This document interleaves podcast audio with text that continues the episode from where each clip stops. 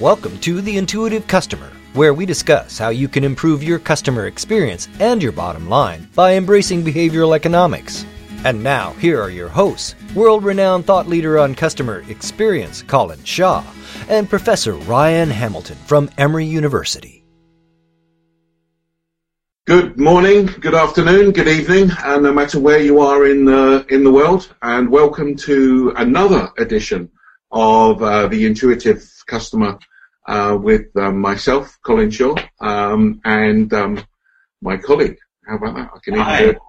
Ryan Hamilton. Welcome. Glad you could be here. Today's the second second part two uh, we've worked out. Um, so Ryan, do you want to talk a bit about what we're what we're going to be talking about today? Sure. So most of these uh, podcasts kind of or, or, recordings kind of stand on their own, uh, and this one should too. If you haven't listened to the previous one, uh, that's fine. You'll be able to keep up. But we we did want to do this three part series on prospect theory. So if you haven't heard of prospect theory, it's one of the big uh, scientific discoveries in behavioral economics in uh, applied psychology. Um, done by these two guys, Kahneman and Tversky. Uh, this idea eventually won a Nobel Prize for the surviving member of that pair. Um, really, really big deal. Uh, last time we talked about reference points, which is one part of prospect theory that's very important. So you can go back and listen to that if you want to. Uh, today we're going to talk about the second of the three big ideas in prospect theory. Uh, this is diminishing sensitivity. So this was not a new idea. Kahneman and Tversky didn't kind of invent this idea. It had been around at least since the uh, 1700s. This guy named Bernoulli, who's a Swiss polymath, he was an economist and a uh, mathematician and a physicist. He developed the um, uh, the laws of fluid dynamics. So this is the guy who helped discover the math that allows your plane to fly and your plumbing to work. He's a really brilliant guy. I was only reading his stuff the other day, thinking how wonderful it was. Yeah, no, you're a big fan. um, uh, Colin and I could go on about Bernoulli for just forever.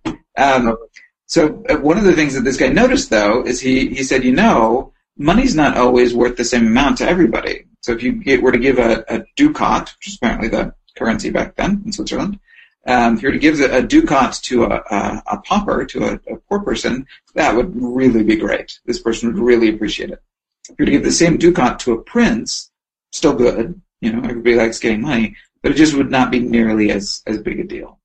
And that the idea that the more we have of something, uh, the less we appreciate each additional in- incremental gain, that's diminishing sensitivity. Now, what Kahneman and Tversky added over what Bernoulli had discovered is uh, economists, starting with Bernoulli, had, had tended to think of this in terms of overall wealth. So the richer you are as a person, the less sensitive you are to uh, incremental gains. Um, Kahneman and Tversky said, no, it's really about your reference point. So uh, depending on where you start, the, the, the more improved you are on that dimension, the less sensitive you are to incremental gains on that. So it's a little bit abstract. Let me um, let me give you some examples. Just, just, just from the example that you've just said there, if I'm a pauper, my reference point is I'm a pauper. If I'm a prince, my reference point is I'm a prince.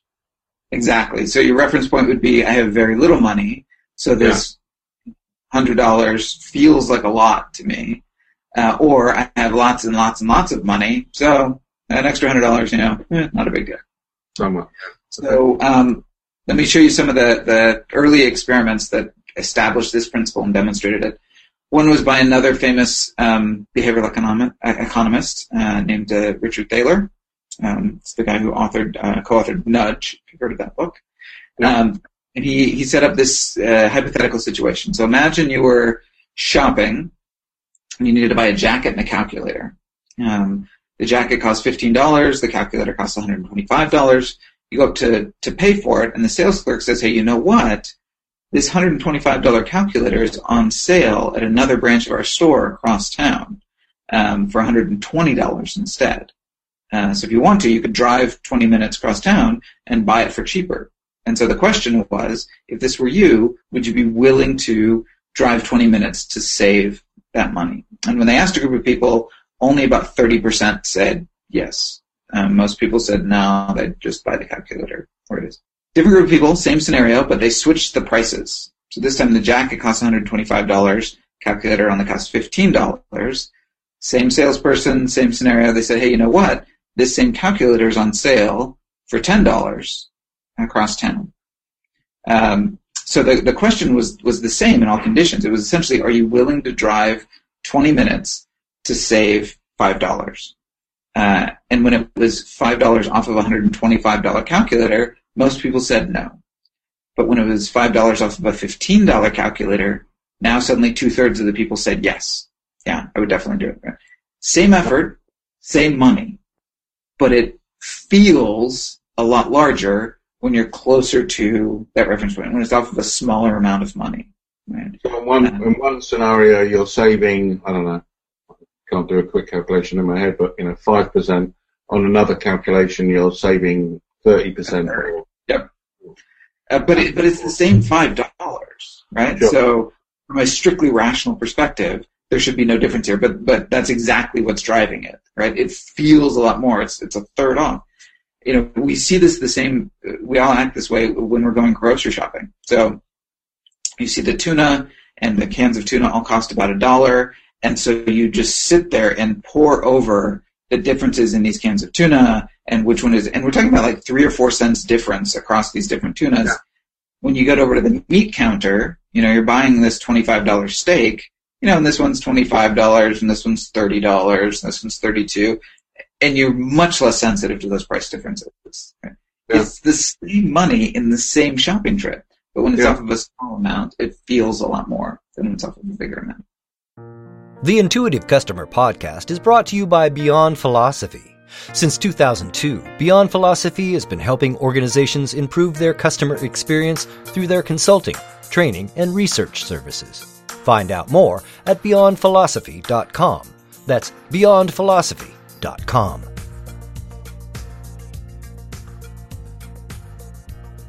Does this apply then? So I'm thinking the other day I was driving around getting some gas and uh, as I was driving around, I was checking out the different prices, and I ended up going to the one that was the cheapest.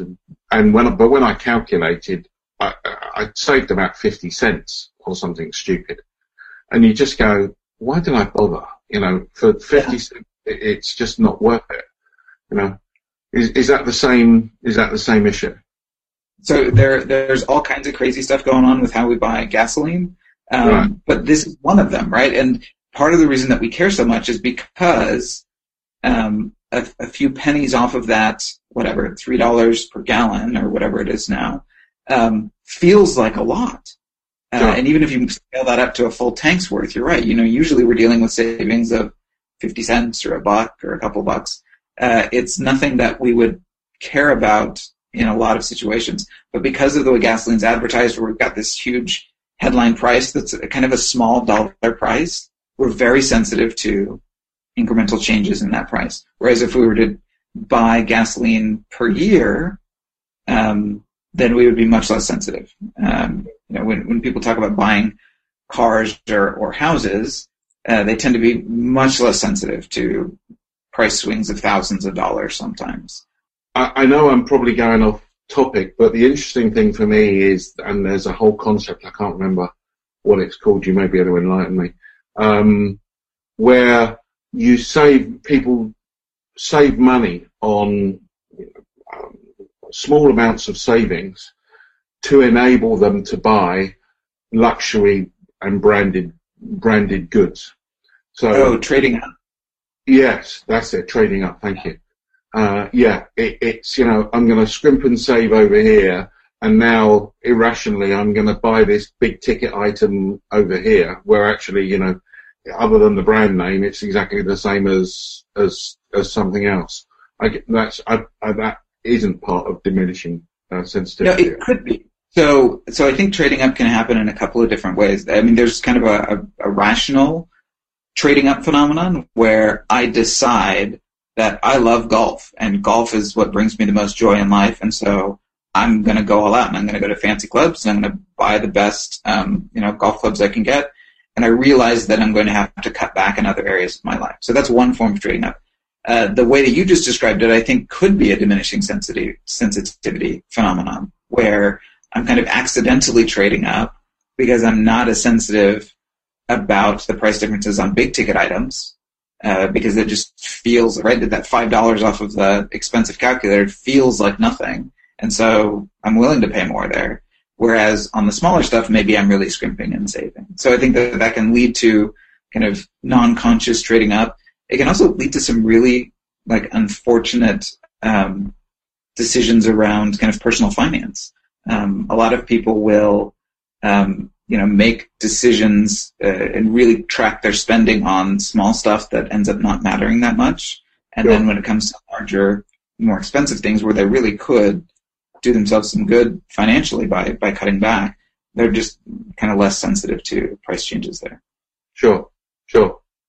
So I guess going back to the, your your main um, point here, it, I guess the issue becomes understanding the customer's reference points.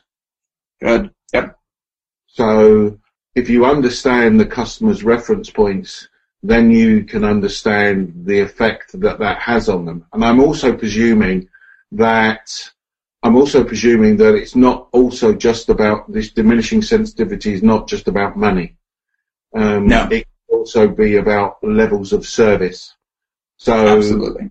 if I don't ever fly at all, uh, how I'm treated, if, and I'm diamond on on on Delta because I'm flying all the bloody time um, you know, something with somebody that you give somebody who's never flown at all is very different to what my diminishing sensitivity on on on those things. Excellent. So, so two important insights there that I want to unpack because I think they really help us understand how to apply diminishing sensitivity. So, the first one that you mentioned is um, that it it applies to more than just prices, and that's absolutely correct. Uh, essentially, almost anything um, that we can kind of evaluate and, and measure uh, and think of differently, we should expect diminishing sensitivity. So one example that I'll use in, in class, because it seems to resonate with uh, a lot of my students, is think about video game graphics. Right, so I'll even show them a picture of football on the Atari 2600. Right, so one of these early stage, early 1980s video games. And when I show them, uh, they don't even they can't even tell what game it is. Like they don't. It's not clear that it's football from a screenshot of it. It's these three little alien-looking characters. Um, today they don't know how lucky they are, do they? That's exactly it, right? So, and then I'll show them this, these successive screenshots of better video game systems. So we go from an 8-bit system to a 16-bit system, and we can see that these kind of modest improvements in, in graphics quality really rapidly lead to very steep improvements in playability, right? It's after a couple of generations of video games, it's it's obvious that it's football, right? And then now we start to get a third dimension added in there, and the characters start to look more human. If we go out into the realms where we are now of, of Madden, um, like we're getting close to photorealism now, um, where if you look at the pictures side by side, so Madden 2010 versus 2012 or whatever, you can yeah. tell, right? You can tell that they're improving. But if I showed them to you one at a time, like separated by a minute, you wouldn't be able to remember which one was better because they're already so good that even if we're objectively improving, it's just subjectively it's it's it's already so good that, that we're not sensitive to those differences. So. Anything that's improving um, from a customer standpoint, we should expect diminishing sensitivity. So if your service level has been is really great, then objectively improving your service level still good. But we should expect customers to not respond very strongly to that. If you go to the Four Seasons and they've made all these changes so that their service is even better, if you notice, you might say, oh, that's nice. But we're not talking about giving a prince a ducat, right? It's small incremental changes. Whereas if your service is terrible, then improving it a little bit might really make a huge difference in terms of your, your customer experience to your to how your customers uh, evaluate it. We're so pleased that you're listening to this episode of The Intuitive Customer. As a listener, we want to offer you a free download of Colin's ebook, Unlocking the Hidden Customer Experience. Take advantage of this free offer being made available only to listeners of this podcast. Do it now. Just go to beyondphilosophy.com slash podcast and follow the link for the free book. That's beyondphilosophy.com slash podcast. So again, an, a practical example of that would be, uh, and again, I'm just thinking about what happened to me the other day. Um, so uh, I've, I've, I've been having some challenges flying Delta recently, uh, mm. and I ended up complaining. Um, and they ended up giving me 15,000 miles, uh, sky miles for my problems. Mm-hmm. If I'd only flown once and I'd had the same problems, they could have got away with giving them 3,000 miles. Um, and both, both parties, you know, I have to say 15,000 miles to me was like, uh, yeah, yeah, okay, it's better than poking the eye with a blunt stick. Um, That's exactly it. Yeah you know, actually, if you go 15,000 miles to somebody that never flown before, then, you know, blimey, blimey, that's, they'd probably be Googling where they can spend that money. That's exactly it. Or, or think about it in terms of um, the total number of miles you you already have in your account, right? So you, you know, probably have enough sky miles to, to fly to the moon and back for free um, in your account. And so adding 15,000 of that is, you know, drop in the ocean. Like, who cares? Whereas if I only had 5,000 miles in my account, then adding 15,000 to that just feels like this enormous boon to me. Um, even though it's the same and it can buy the same number of tickets from it and all that kind of stuff. Uh, so how do you understand the customer's point of reference? How do you, uh, how do we, how do we articulate that reference point? Do you see what I'm trying to yeah, yeah. Um, it, it, so d- before we answer that, let me let me lead into it. So your your question about reference points was, was spot on.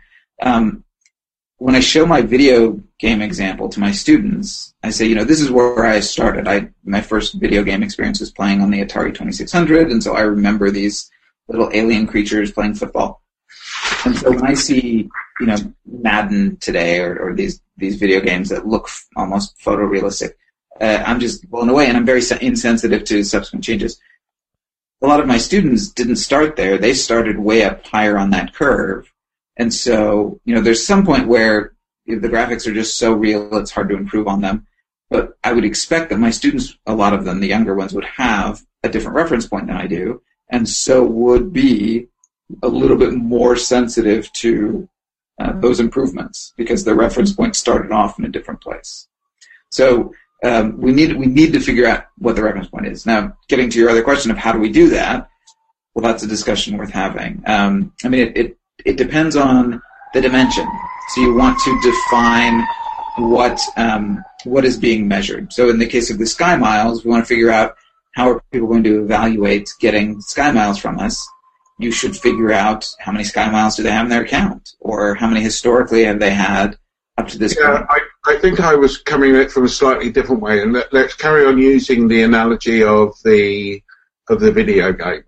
Yeah. Um, so, so the the reference point you're referring to there is the visual quality of the of the of, of the game, yeah. whereas other things in the game would have also been improved maybe yes. the number of teams that they had, maybe customization of the teams, Yep. Um, you know, blah blah blah. Maybe just the speed, you know, etc. So I guess the interesting question for me becomes, well, which one of those do you choose? And I guess my answer would be, you choose the one that drives the most value for, that gives you the sort of the highest propensity to, to, to, to buy. So by definition, you'd need to do some research on which things drive most value to be able to say, okay, it's that thing that we've got to focus on to find out what the reference points are. Would that make sense from your perspective? Oh, that's that's exactly it, right? So, uh, in in theories of decision making, a lot of times we'll talk about uh, the evaluation on a dimension and also the weighting of the dimension. So, how important is it? So, we as as customers have reference points for a lot of the different things that we're evaluating. Um, so my reference point for graphics quality is going to be at one point. My reference point for kind of level of customization is going to be somewhere else. So diminishing sensitivity is a theory about individual dimensions or attributes, right? So, um, so each of these is going to be evaluated in a different way, but to your point, they don't all matter to the same degree. And so if you want to figure out where to focus your efforts, you need to figure out not just how are people evaluating each of these attributes, what's their reference points, but also which are the most important, which are driving the most value, which are the most influential on their decisions. And I presume those decisions can also then be affected by external factors. So, for instance, if I've got a 4K TV yep. um, and I'm watching 4K movies, uh, then my decision, my reference point again is shifted by that as opposed to watching a old cathode ray tube, you know, playing the game through a cathode ray tube or whatever. That's right. The one mistake that, that firms sometimes make is assuming that the reference point is driven by themselves and their competitors. When the reality is your customer's reference point could come from an entirely different category, right? So, um, you know, you and I have worked together uh, consulting with a firm that did uh, provided a home improvement product um, for customers, and and we talked with with that uh, manufacturer it may be that customers' reference points are based on some other home improvement products that are very similar. It could be though that the customer's reference points for the, that experience are based on anybody coming into the home. So cable installers or plumbers or um, you know uh, I don't know firemen who came to the home to to check something out. Or so we don't know where the customer's reference point is, but they're not going to be um, you know, polite enough to us as a company to limit their reference point to just the industry standard that we are working within.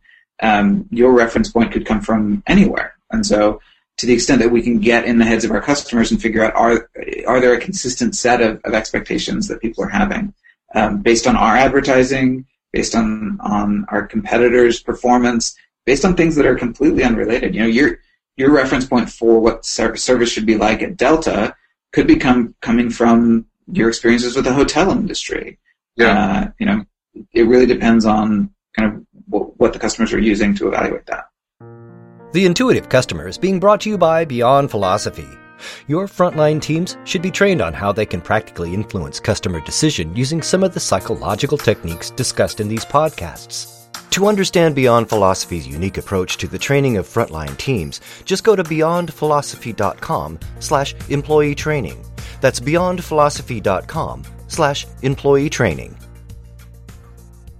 The other part is there must be a societal or, or you know, uh, influence in, the sense of my reference point is my neighbours have had this home improvement done and therefore uh, I need to keep up with the Joneses and um, have the same type of thing done. Oh, sure. Yeah. I mean, it, it can be word of mouth. So I remember when I moved to Atlanta, I was talking with a coworker, um, and before I had ever gone into this particular grocery store chain, which was local, I, I had never been in one before. Um, this coworker told me, "Oh yeah, that's that's a real expensive store," right? And so she'd set this expectation for me before I had ever stepped foot in that store. And so I walked in the very first time, biased, if you want to put it that way. I had a set of expectations um, sure. that I may or may not have formed on my own after I shopped there. I think that there are similar things that go on in the customer experience realm where firms get a reputation for doing things one way or another. Um, and customers go into it and will evaluate it accordingly. Uh, sure. based on their Sure. Sure. Good. Okay. All right. Well, I think we've come to the um, the end of our time. Um, so I hope that was of uh, use to you. I- interesting topic. As I said, there's lots and lots of gems that um, that we can pull out of academia, and particularly Ryan's brain. So um, thank you very much for your time. If there's any topics that you'd like us to to deal with in the future, uh, then um, let us know. Or any problems. One of the things that Ryan and I were chatting away about was um, you know, it would be interesting to take a customer problem and then apply some of this theory to that problem. Uh, so uh, if you uh, have got any of those, um, then then just go on to our website beyondphilosophy.com. That's beyondphilosophy.com. Um, and um, just go to contact us, and you'll see a contact form there, and just ping that over, and we will um, um, we'll uh, we'll have a look at uh, that and see if that's worth um, worth a conversation. And um, I'm sure that that will be uh, a good way of looking at it as well. So Colin had, had told me about his secret desire to be the Dear Abby or Dr. Ruth of uh, customer experience. He, he really he really wants to give Dr. Phil. He really wants to give advice. So if you've got problems that you're solving, um, let us know. I've been uh, Jerry Springer would be um, Jerry Jerry. That would make for an interesting discussion. yes, yes, uh, especially some of the topics that they have. On. Talk about diminishing uh, sensitivity with them. I mean, that's true. harder and harder to get outraged, isn't it? Yeah. Absolutely. Yeah. Okay. All right. Well, uh, thanks very much, everybody. Uh, check us out in the next uh, couple of weeks, and we um, look forward to uh, um, having you again on uh, the Intuitive Customer. Thanks very much. Bye-bye. Bye now. This has been The Intuitive Customer with Colin Shaw and Professor Ryan Hamilton. But it doesn't end here. Just go to beyondphilosophy.com slash podcast to find all of our shows, access free tools and resources, and subscribe, won't you? That way you'll never miss a show. That's beyondphilosophy.com slash podcast. And we'll talk with you next time on The Intuitive Customer.